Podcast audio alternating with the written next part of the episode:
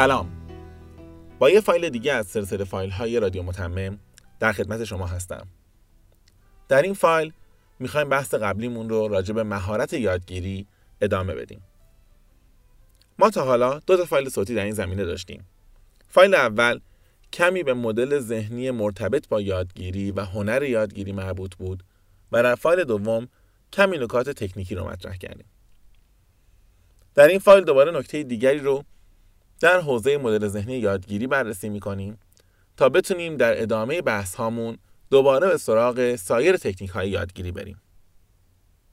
اون چیزی که الان می‌خوام بگم مثل بعضی از بحث های دیگهمون که قبلا هم تکرار کردم مطلبیه که در نوشته ها بهش اشاره کردم ولی احساس کردم که شاید به صورت شفاهی هم گفتنش تأثیرگذارتر و راحتتر باشه و پیام رو بهتر بشه منتقل کرد و همین اینکه زمینه ای باشه برای بحث یادگیری تطبیقی که می‌خوام در ادامه همین صحبتم در این فایل خدمت شما مطرح بکنم. اونم نکته ایه که همیشه بهش اشاره کردم به عنوان ذهن تناقضیاب و اینکه ما انسان ها خیلی هامون عموما یادگیری رو نمی‌تونیم خیلی خوب انجام بدیم و در مهارت یادگیری ضعیف هستیم به خاطر اینکه بیشتر به دنبال تناقض ها هستیم. این تناقض یابی رو ریشه های مختلف میشه براش پیدا کرد. حالا مواردی که حداقل به ذهن من رسیده من خدمتتون عرض می‌کنم فکر می‌کنم خودتون هم بتونید موارد و ریشه های دیگه رو به اینها اضافه بکنید. شاید اولین جایی که ماها یاد گرفتیم که دنبال مثال نقض بگردیم دنبال تناقض بگردیم دیکته های مدرسه بود. هیچ کس به خاطر اون پنجاه تا لغت، هفتاد تا لغت، صد تا لغت دو صفحه دیکته ای که ما می نوشتیم و کلمات درست داشتیم به ما نمره ای نمی‌داد. به خاطر اون یک غلط دو غلط و سه غلطی که داشتیم از ما نمره کم می‌شد. ما به خاطر 97 کلمه درست تشویق نمی شدیم به خاطر سه کلمه غلط که دیکتشون رو غلط نوشته بودیم تنبیه می شدیم بعدها به دبیرستان رفتیم و برهان خلف رو یاد گرفتیم. یاد گرفتیم که هر وقت یک فرضی رو به ما میگن اول فرض کنیم درست نباشه ببینیم به چه نتیجه ای می‌رسیم و بعد راجع به درست بودن یا نادرست بودن فرض اولیه‌مون تصمیم بگیریم. بعد خواستیم کنکور بدیم. در کنکور به ما یاد دادن که ببین به خود سوال فکر کردن خیلی انرژی می‌بره خیلی سخته. گزینه ها نگاه کن. اونایی که غلطه رو بذار کنار بالاخره یه نمیمونه درسته دیگه. یا اگر دوتا موند می‌تونی راحت روش فکر کنی. اینی که ذهن ماها آماده شد تربیت شد تا دنبال غلط ها بگرده دنبال تناقض ها بگرده. البته اگر حوزه کارمون علوم دقیقه باشه ریاضی باشه فیزیک باشه شاید خیلی مشکلی برامون ایجاد نشه. اما مسئله اینجاست که ماها بزرگ میشیم وارد دنیایی میشیم پر از انسان. و انسان و رفتار انسان و مدیریت انسان و کسب و کار با انسان ها و فروختن به انسان ها و خریدن به انسان ها و هر آن چیزی که مربوط به انسان هاست دیگه قطعی نیست. به عبارتی به نظر می‌رسه که در دنیای انسان ها هر چیزی با مخالف خودش ممزوجه. به نظر می‌رسه که هر گزاره‌ای، هر ادعایی، هر جمله‌ای بسته به فضایی که در اون قرار داره و در اون مطرح میشه می‌تونه درست یا می‌تونه نادرست باشه. من یه زمانی یه متن رو به نام شیطان فرشته نوشته بودم. فکر می‌کنم که خیلی از دوستان قسمت های مختلفش رو در جاهای مختلف شنیدن. یه جاش گفته بودم که شیطان فرشته به هم می‌رسن و شیطان به فرشته میگه که تو هر وقت می‌خوای به آدم کمک کنی بهشون چی میگی؟ فرشته من میگرده میگه من بهشون میگم که نگران نباش. بازم فرصت هست. فرشته میگه که خب شیطان تا وقتی با آدما می‌رسی چی بهشون میگی؟ وقتی می‌خوای فریبشون بدی اذیتشون کنی. شیطان میگه منم همین جمله تو رو میگم. میگم نگران نباش. بازم فرصت هست. چرا الان توبه؟ چرا الان می‌خوای برگردی؟ بازم فرصت هست. نگران نباش باز هم فرصت هست. نه یک گزاره درست نه یک گزاره غلط. نه امید نه فریب. چون با انسان طرفه و چون با شرایط انسانی طرفه.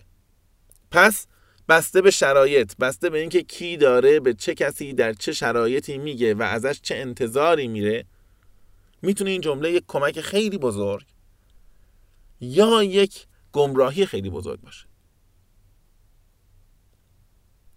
بسیاری از جمله ها در حوزه انسان و رفتار انسان و مدیریت و حوزه های علوم انسانی از این جنسن بنابراین منظورم از این بحث اینه که در حوزه علوم انسانی اگر یک جمله‌ای به ما گفتن یک توصیه‌ای به ما کردن یک گزاره‌ای رو مطرح کردن اینکه من و شما برگردیم دو تا مثال نقض براش پیدا بکنیم هیچ کمکی نمی‌کنه. بذارید من جمله خیلی دقیق و مشخص بگم. در علوم رفتاری و علوم انسانی پیدا کردن مثال نقض هیچ گزاره ای را نقض نمی کند. من شرکتی دارم با تبلیغات خیلی رشدش میدم فروشش رو بالا می‌برم بسیار موفق میشم و میگم که تبلیغات نقش بسیار مهمی داره در رشد فروش و موفقیت شرکت شما می میگه اتفاقا من یک مثال دارم که یه شرکتی همه پول و درآمد و سودش رو در حوزه تبلیغات ریخت و شکست شد. خب اونم درسته. نه مثال من مثال تو رو نقض می‌کنه نه مثال تو مثال من رو نقض می‌کنه. حتی نمی‌تونیم بگیم چون من مثلا هفتاد تا مثال دارم تو ده تا مثال داری حرف من خیلی درست داره به خاطر که هر آدم جدیدی باید بسته به شرایط خودش نگاه کنه. شرکت جدیدی که می‌خواد تصمیم بگیره نمی‌تونه بگه چون اون مثالاش هفتاد تاست. این مثالاش ده تاست من حرف نفر اول رو قبول می‌کنم. نه. ممکنه تو اتفاقا قرار باشه نفر یازدهم باشی. پس ما باید چه کار کنیم؟ ما نمی‌تونیم یه جمله رو بشنویم بلا فاصله بگردیم ببینیم آیا مخالفش در ذهنمون هست یا نه و بعد برگردیم آهان این غلطه من این مثال نقض براش دارم. نه. ما باید در دنیای اطرافمون بگردیم در کتاب ها بگردیم در کیس ها بگردیم در جملات بگردیم. هر وقت یک اطلاعات جدیدی دیدیم ببینیم که این چگونه می‌تواند با شرایط من تطبیق پیدا کند. من چجوری می‌تونم از این برای خودم استفاده بکنم؟ این اون چیزیه که ما بهش میگیم یادگیری تطبیقی. من یه تعداد مثال می‌زنم از این که تو ذهنمون بمونه. از مثال های ساده تا مثال های سختتر. مثال اولم خیلی مثال ساده ایه یه شرکتی داره خدمات خود رو ارائه میده تعمیرات خود رو و مسائلی از جنس نگهداری و این حرفا. این آدم میره لپتاپ بخره. می‌بینه که اون شرکتی که داره لپتاپ میفروشه اون مغازه که داره لپتاپ میفروشه یه کارتی داره. میگه این کارت مشتریان ویژه است شما می‌خواید؟ بعد میگه خب چیکار می‌کنه؟ میگه هیچی شما اگر یه پول مشخصی رو در سال بدید زمانی که لپتاپتون خراب میشه لازم نیست شما بیاید اینجا. تماس می‌گیرید. ما ظرف مثلا 6 ساعت یا 8 ساعت یا یک روز میایم در محل کار شما در دفتر شما در منزل شما. مشکلتون رو بررسی می‌کنیم وسایل میاریم همونجا حل می‌کنیم و تموم میشه. ما البته هزینه رو از شما می‌گیریم. ولی این پولی که شما دارید می‌دید در واقع برای این تعهد ماست که ما بلنشیم بیایم و ظرف این مدت زمان بیایم. یادگیری تطبیقی میشه که این آدم میره به خوش فکر می‌کنه میگه چقدر جالب. خب منم می‌تونم در حوزه تعمیرات خودرو همین سرویس رو بدم. برگردم بگم شما هیچ وقت ماشین تو از پارکینگت بیرون نیار یا از جایی که خرابه. تماس بگیر من میام. با همون ویژگی با تعهدی که در اینقدر زمان میام اگر دیرتر از این اومدم یه خسارتی بهت میدم یه تخفیفی بهت میدم یه کمکی بهت می‌کنم. و و موارد دیگه. اشتباهه. اگر من شرکتی دارم و دارم خدمات در حوزه تعمیر و نگهداری خود رو میدم یه مقاله ای می‌بینم راجع به خدمات پس از فروش در صنعت تجهیزات و وسایل دیجیتال. نخونم بگم اه این که به صنعت من مربوط نیست ردشم برم. دنبال اون مثال نقضه میگردم. میگم اصلا شما نمی‌دونی کامپیوتر کجاش به خود رو شبیه. کامپیوتر وسیله است مصرفی یه سال میاد میره. خودرو وسیله مصرفی با دوام 5 سال ده سال میمونه. اصلا صنعت فرق می‌کنه جنس فرق می‌کنه. دید بعضی تا مثال می‌زنی. آقا اون غربه اون آمریکاست این ایرانه باید بومی سازی بشه. بومی سازی به جغرافیا نیست. بومی سازی به تاریخ نیست. بومی سازی به این چیزا نیست. بومی سازی به اینه که من فکر کنم ببینم آیا می‌تونم یادگیری تطبیقی داشته باشم. چه بسا از یک مثال از یک مورد از یک کیس در پنج هزار کیلومتر ورتر؟ یادگیری تطبیقی داشت و چه بسا از شرکت دیگری که در صنعت خود منه در شهر خود منه در کشور خود منه نتونم یادگیری داشته باشم. معیار یادگیری تطبیقی تفاوت ها نیست جستجوی شباهت هاست. مثال دوم بزنم. یه نفر مدیر مؤسسه آموزشیه. یه مجوزی داره و یه مرکزی داره و کلاس آموزشی برگزار می‌کنه و ایشون رفته تئاتر. خب داره تئاتر رو می‌بینه گوش میده به مفاهیم دقت می‌کنه نمایشنامه رو گوش میده. بهش بگن اینجا نکته ای هست بخوایم ما الهام بگیریم ازش برای کارمون؟ بابا اصلا حوزه هنر با حوزه آموزش فرق داره یه دنیای دیگه است. اگر بخواد می‌تونه دیویست تا مثالم برای من شما بیاره که هنر به آموزش رب نداره. درست هم میگه. این همون ذهن تفاوت یاب ذهن تناقض یاب ذهن تعارض یابه اما یادگیری تطبیقی می‌دونی به چی فکر می‌کنه؟ میگه چقدر جالب. ببین اون سازمان اون شرکت اون فردی که این تالار رو داره یه سن داره یه سکو داره. گروه های مختلف هنری میان روی این سکو برنامه اجرا می‌کنن و میرن. و اینجا آروم آروم اتفاقی که افتاده اینه که این عملا یک سکو داره اجاره میده. و البته این سکویی که داره اجاره میده یه سری مزیت هم داره. آدم ها اینجا رو یاد گرفتن. بنابراین می‌خوان تئاتر ببینن خود به خود میان اینجا. ببینن تئاتر جدید اینجا کجاست. حتی بعد از یه مدت سبک تئاترها هم مشخص شده. می‌دونن که اینجا روی این سکو معمولا چه تئاترهایی خواهد بود. بعد از یه مدتی ممکنه یه سری کسب و کارهای جانبی درست شده باشه. اون کناری که ساندویچ داره میفروشه اون کناری که داره کتاب میفروشه و کارهای دیگه. خب منم که الان مجوز یک مرکز آموزشی رو دارم و یه تعداد کلاس دارم و یک ساختمون دارم منم یه سکو دارم دیگه. معلم های مختلف گروه های مختلف می‌تونن گروه های تئاتر من باشن. بیان نمایششون رو اجرا کنن برن بیان درسشون رو بدن بیان دورشون رو برگزار کنن برن. همونطور که اون سکوی تئاتر اصول و قواعدی داره و هر گروهی رو قبول نمی‌کنه منم هر گروه آموزشی رو قبول نکنم. همونطور که اون سکوی تئاتر مشتریان ثابت درست کرده و آدم ها همین که می‌خوان تئاتر ببینن خود به خود میرن اونجا ببینن چه خبره منم این و مشتریان ثابت درست می‌کنم. و کسی که دنبال یک آموزش میگرده یادگیری یک مهارت میگرده یک کلاس می‌خواد بیاد اول به من سر بزنه. همونطور که اونجا کسب و کارهای جانبی درست شده خوراکی میفروشن ساندویچ میفروشن کتاب میفروشن. من هم دارم همین کارو می‌کنم. پس بسیاری از الگوهایی که من اونجا می‌بینم بسیاری از ایده هایی که ممکنه اونجا ببینم بسیاری از استراتژی هایی که من اونجا می‌بینم قابل ترجمه اتفاقا به کسب و کار منه. همون یادگیری تطبیقی باز میشه. من مثال بعدی رو باز بزنم. من یه آژانس مسافرتی دارم و دارم کار می‌کنم و یه جایی می‌بینم که یه مطالعاتی انجام شده یه گزارشی هست راجع به یک شرکتی که خدمات اتصال به اینترنت رو ارائه میده همون ISP های خودمون. اونی که می‌خواد سریع رد شه اصلا اینا صنعتشون به ما هیچ ربطی نداره. ما نمی‌تونیم هیچ استفاده از اینا بکنیم. اصلا اینا تو نمی‌دونی اینا این شرکت همش دولتی و شبه دولتی هن. ما بخش خصوصی هستیم. اصلا حوزه تکنولوژی خیلی فرق داره با تور. آژانس مسافرتی کارش چیز دیگه است. این یه نگاهه. اما یادگیری تطبیقی چی میگه؟ میگه چه شباهت جالبی وجود داره بین کار اینا و کار ما. اینا یه ترافیکی رو یه بند ویدیو دارن می‌خرن و باید به مشتری بفروشن. و اگر آخر ماه نفروشن ضرر کردن. منم رفتم یه هواپیما چارتر کردم. یه هتل چارتر کردم. باید تمام صندلی ها اینو تا لحظه پرواز بفروشم. و اگر نفروشم ضرر کردم حالا میرم نگاه می‌کنم می‌بینم اون شرکتی که ISP داره اینترنت میده الگوهای قیمت گذاریش چیه؟ زمانی که داره به نزدیک ددلاینش می‌رسه چجوری یهو میاد مشتریان رو بهشون تخفیف میده؟ چه امتیازهایی میده؟ چجوری ترغیبشون می‌کنه مصرف ترافیک بیشتر؟ من می‌تونم یه ازش الهام بگیرم که من باید این چی کار بکنم.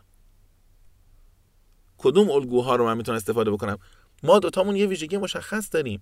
چه اونی که هتل داره چه اونی که هواپیما داره چه اونی که اونور در واقع داره سمینار برگزار می‌کنه و چه کسی که اونور داره اینترنت میفروشه. ماها یک ظرفیت ثابت داریم. چیزی از جنس سرویس یعنی انبار نمی‌شود. باید تا یه ددلاین مشخص تا یه مهلت مشخص نه ارزش کنیم. روش هایی که دیگران به کار می‌برن برای اینکه بتونن قبل از پایان مهلت مقرر ارزششون انجام بدن؟ ممکنه خیلیش برای من الهام بخش باشه. این میشه یادگیری تطبیقی. و مثال آخرم امیدوارم بیشتر در ذهنمون بمونه. من یه رستوران دارم. دوست دارم رستورانم شیک باشه. به یک برند تبدیل شه به یک برند معتبر. من رفتم داخل یک فروشگاه دارم میگردم و خانومم داره من این ور می‌کشه. هی میگه بیا این لباس رو نگاه کنیم اون لباس رو نگاه کنیم. نظرت چیه؟ لباسای با رنگای مختلف نشون میده میگه به نظرت کدوم رنگ بهتره؟ بندم هیچ کدوم نمی‌فهمم. نگاه می‌کنم از نظر من یه سیاه یه سفیده و بقیه رنگی هن. همه این هم. تو این فاصله می‌تونم نگاه کنم ببینم این لباسی که برند هست و مشتری بهش اعتماد داره و دوستش داره و ازش استفاده می‌کنه چه ویژگی هایی در طراحیش رعایت شده؟ یکی از ویژگی هایی که می‌بینم اینه که چقدر جالب دکمه های این لباس هم مارک خود لباس داره. در مقایسه با لباس های ارزون تری که معمولا دکمه هاش یا مارک نداره یا مارک چیز دیگر رو داره یا شرکت سازنده ایه یهو با خودم فکر می‌کنم میگم آهان دکمه برای لباس مثل جعبه دستمال کاغذی روی میز رستوران من میمونه. معلومه که قدم بعدی در شیک شدن اینه که حتما جعبه دستمال کاغذی من مارک خودم رو داشته باشه. بسته بندیش روش اسم من خورده باشه. و خیلی نکات دیگه که من می‌تونم از داخل یک فروشگاه لباس لوکس ایده بگیرم برای رستوران خودم. برعکسش هم هست. من اگر یک رستوران خیلی شیک دارم و از اون ور یک نفر که فروشگاه لباس داره بلند میشه میاد در واقع رستوران و می‌خواد غذا بخوره ما اینجا خیلی شیکیم گارسون های متعدد هستن. شما هر چی داری می‌خورین یه گارسون بالا سرت وایساده دقیقه دبخند می‌زنه میگه شما مشکلی داری مشکلی نداری کاری داری. یا آن می‌خوای با روبرویی دو کلمه حرف بزنی گارسون می‌بینی سرش بین شما و روبرویه. میگه ماست می‌خواید چیز دیگه ای می‌خواید؟ قربان خدمتی هست از دست بنده بر بیاد. بعد در فکر می‌کنی که بابا اینا برای لوکس بودن ما رو کشتن خفمون کردن. دو دقیقه اومدیم غذا بخوریم دو دقیقه حرف بزنیم همش می‌بینیم اینا دارن دور آدم میچرخن. این همه نزدیک بودن که توجه کردن نیست که. اون دور وایسا اگه خواستن دست تکون میدم دیگه. همین نکته می‌تونه الهام بخش من باشه. که یادم باشه فروشگاه لوکس الزاما به این معنا نیست که هر کی داره خرید می‌کنه یه نفر بهش بچسبه بغل دستش و هی بگه شما چی می‌خوای چی نمی‌خوای من در خدمتتونم.